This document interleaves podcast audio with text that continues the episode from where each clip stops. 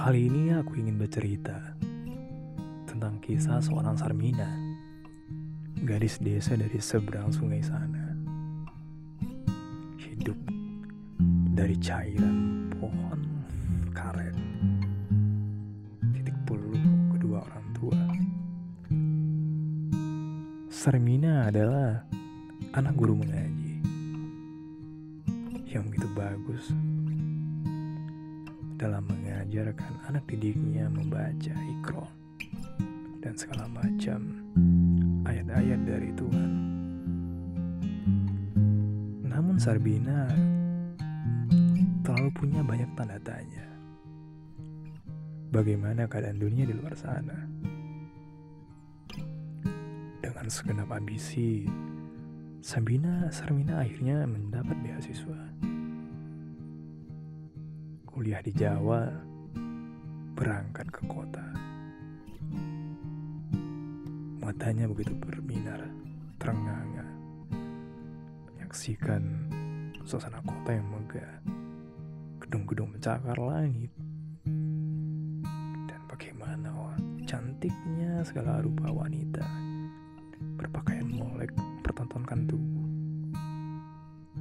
Sermina yang anak desa akhirnya mencoba membuka aurat. Memberi warna pada rambutnya yang hitam panjang lebat. Berwarna merah dan sedikit jingga. Kemudian bibir mulai dipoles dengan merah merona. Di suatu akhir pekan, Sarmina mulai masuk ke ruang remang-remang yang penuh bising suara musik dengan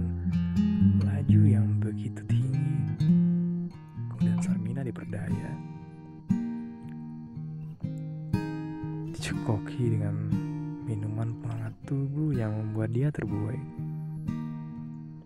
Tak disangka, Hermina menikmati itu hingga tubuhnya dinikmati oleh beberapa pria.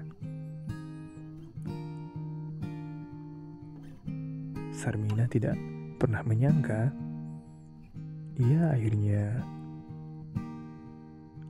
harus melahirkan anak tanpa ayah.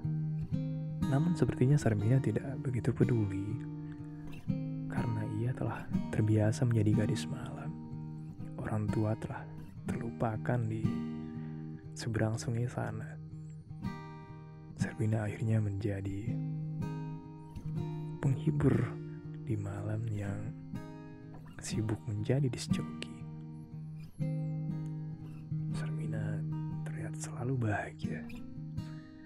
Bahagia menjadi manusia baru, menjadi wanita kota yang terlalu tertawa dengan teman-temannya orang kaya. Samina juga udah sudah mulai masuk ke ranah itu. Membeli rumah, beli mobil mewah. Sarmina mulai lupa siapa dia dan bahkan namanya pun sudah berubah. Dan perlahan orang mulai bertanya, di mana Sarmina? Apakah dia telah menghilang? Tidak. Sarmina tidak menghilang. Yang ada hanya dia telah berubah. Bertransformasi. Dan Sarmina akhirnya sepenuhnya lupa diri tentang siapa dia.